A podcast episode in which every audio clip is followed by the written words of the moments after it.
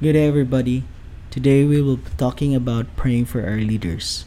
The verse of the day is found in 1 Timothy chapter 2 verses 1 to 4 and it says, I urge then first of all that petitions, prayers, intercession and thanksgiving be made for all people, for kings and all those in authorities, that we may live peacefully and quiet lives in all godliness and holiness. This is good and pleases God our Savior, who wants all people to be saved and to come to a knowledge of the truth. Heavenly Father, Lord, we are thankful for your word. You, we acknowledge that your word is the lamp of our feet and the light to our path. We pray, Father, that you would enable us, Lord, to grow our faith as we meditate your word. And we acknowledge, Lord God, that your word is living and active, sharper than any two edged sword, piercing to the divisions of souls and of spirit, of joints and of marrows, and discerning the thoughts and intentions of the heart. Lord, bless your word. This we ask and thank in Jesus' name.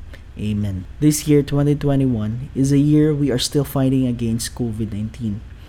We're seeing how many nations suffer from the effect of this global pandemic, whether in the aspect of the economy, health, education, security, and so much more.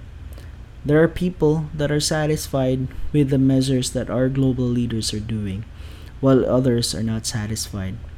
We see it on the news and in the social media. So, what is the real score?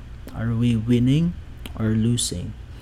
But honestly, even though I am not a political expert and this is just my opinion, and then maybe most of you will agree with me, whether pandemic or not, whether it's your president or not, the harsh truth is every one of us will never be satisfied. We all have different strategies and leaderships.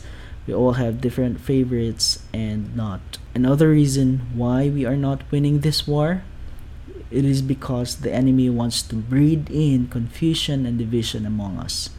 He is doing that because he knows that a house divided cannot stand. In the same breath, people, nations, culture, and the world entirely, if divided, will not progress and cannot stand. And we know for the fact that our enemy is not our leaders. We know for a fact that our battles are not against flesh and blood, but against the rulers, against the authorities, against the cosmic powers over this present darkness, against the spiritual forces of evil in the heavenly places. You know, if we want to triumph, I believe it is not by passing so many laws nor changing any administration. Why? Because we witness that so much, not just once, but many times. Why is that? Maybe because our strategy failed. Maybe because we are not that united enough in battling the same enemy. I know that we know the plan already, and yet we execute differently. Now, this is the time to let go our different strategies and set aside our differences and come and unite as one in fighting one enemy. So, my question is this What is the best thing to do as a church? What is our strategy to achieve everlasting change? First lesson that we can learn from the passage is that make prayer a priority. This said in 1 Timothy chapter 2 verse 1, First of all, then I urge that supplications, prayers, intercessions, and thanksgiving be made when Paul said to the church of Ephesus the phrase, first of all, Paul admonishes all the believers to make prayer a priority, not prayer as the last resort. Too often, we see prayer as an exit plan, like we only pray whenever we are in danger. God wants His church to pray and to make prayer a priority. And if you notice, Paul mentions the words supplications, intercessions, and thanksgiving.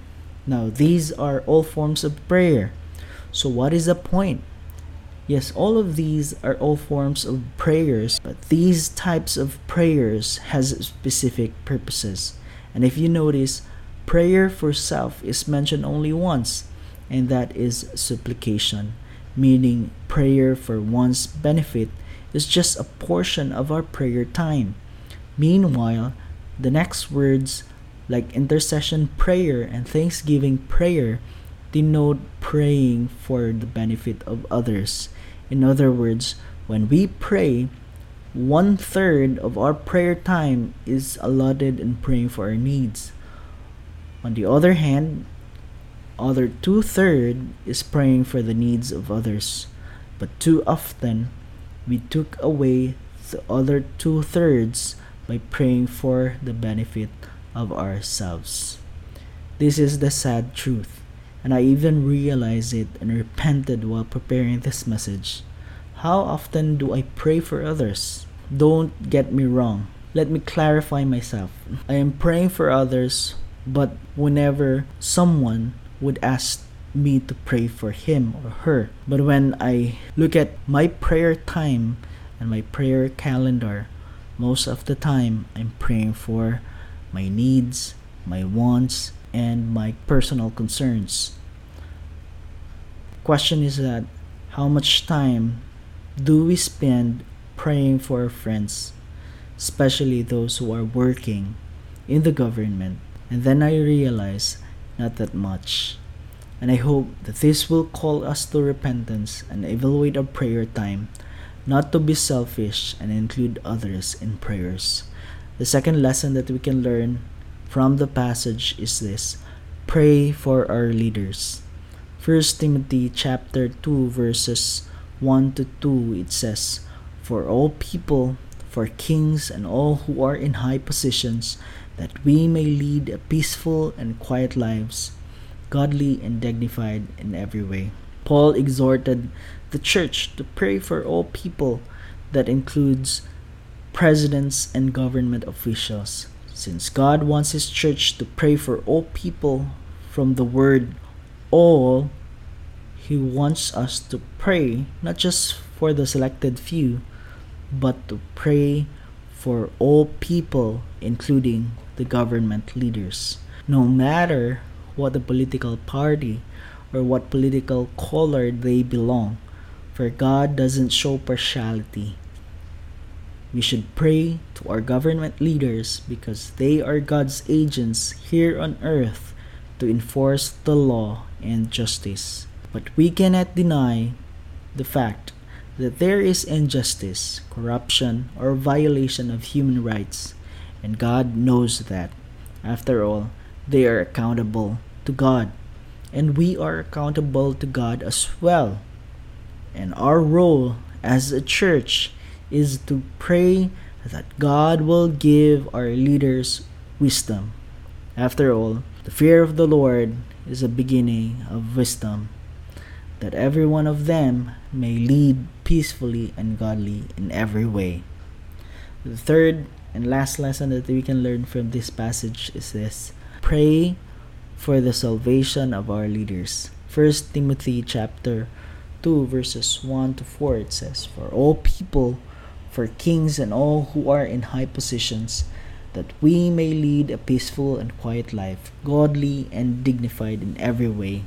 This is good and it is pleasing in the sight of our Savior, who desires all people to be saved and to come to the knowledge of the truth. We pray for salvation for all people.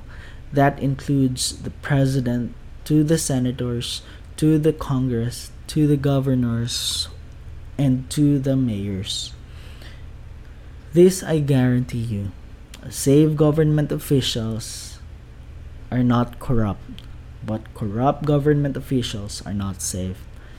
This is the reason why we are committed in reaching out the youth. Why? Because the next president, the next senator, the next mayor are in the campus. I know that we cry for change all the time, but true change happened to discipled nations. And I think God is calling us for repentance. That instead of praying, we criticize. Instead of evangelizing and discipling the next generation leaders, we ignore them. I hope that the Word of God will convict us and push us to disciple the youth. Now, as I end, what is the best thing to do as a church? What is our strategies to achieve everlasting change? First, make prayer a priority. Second, pray for our leaders. Third, pray for the salvation of our leaders. I hope that this message encourages you to pray for our leaders and to pray for all nations. God bless you.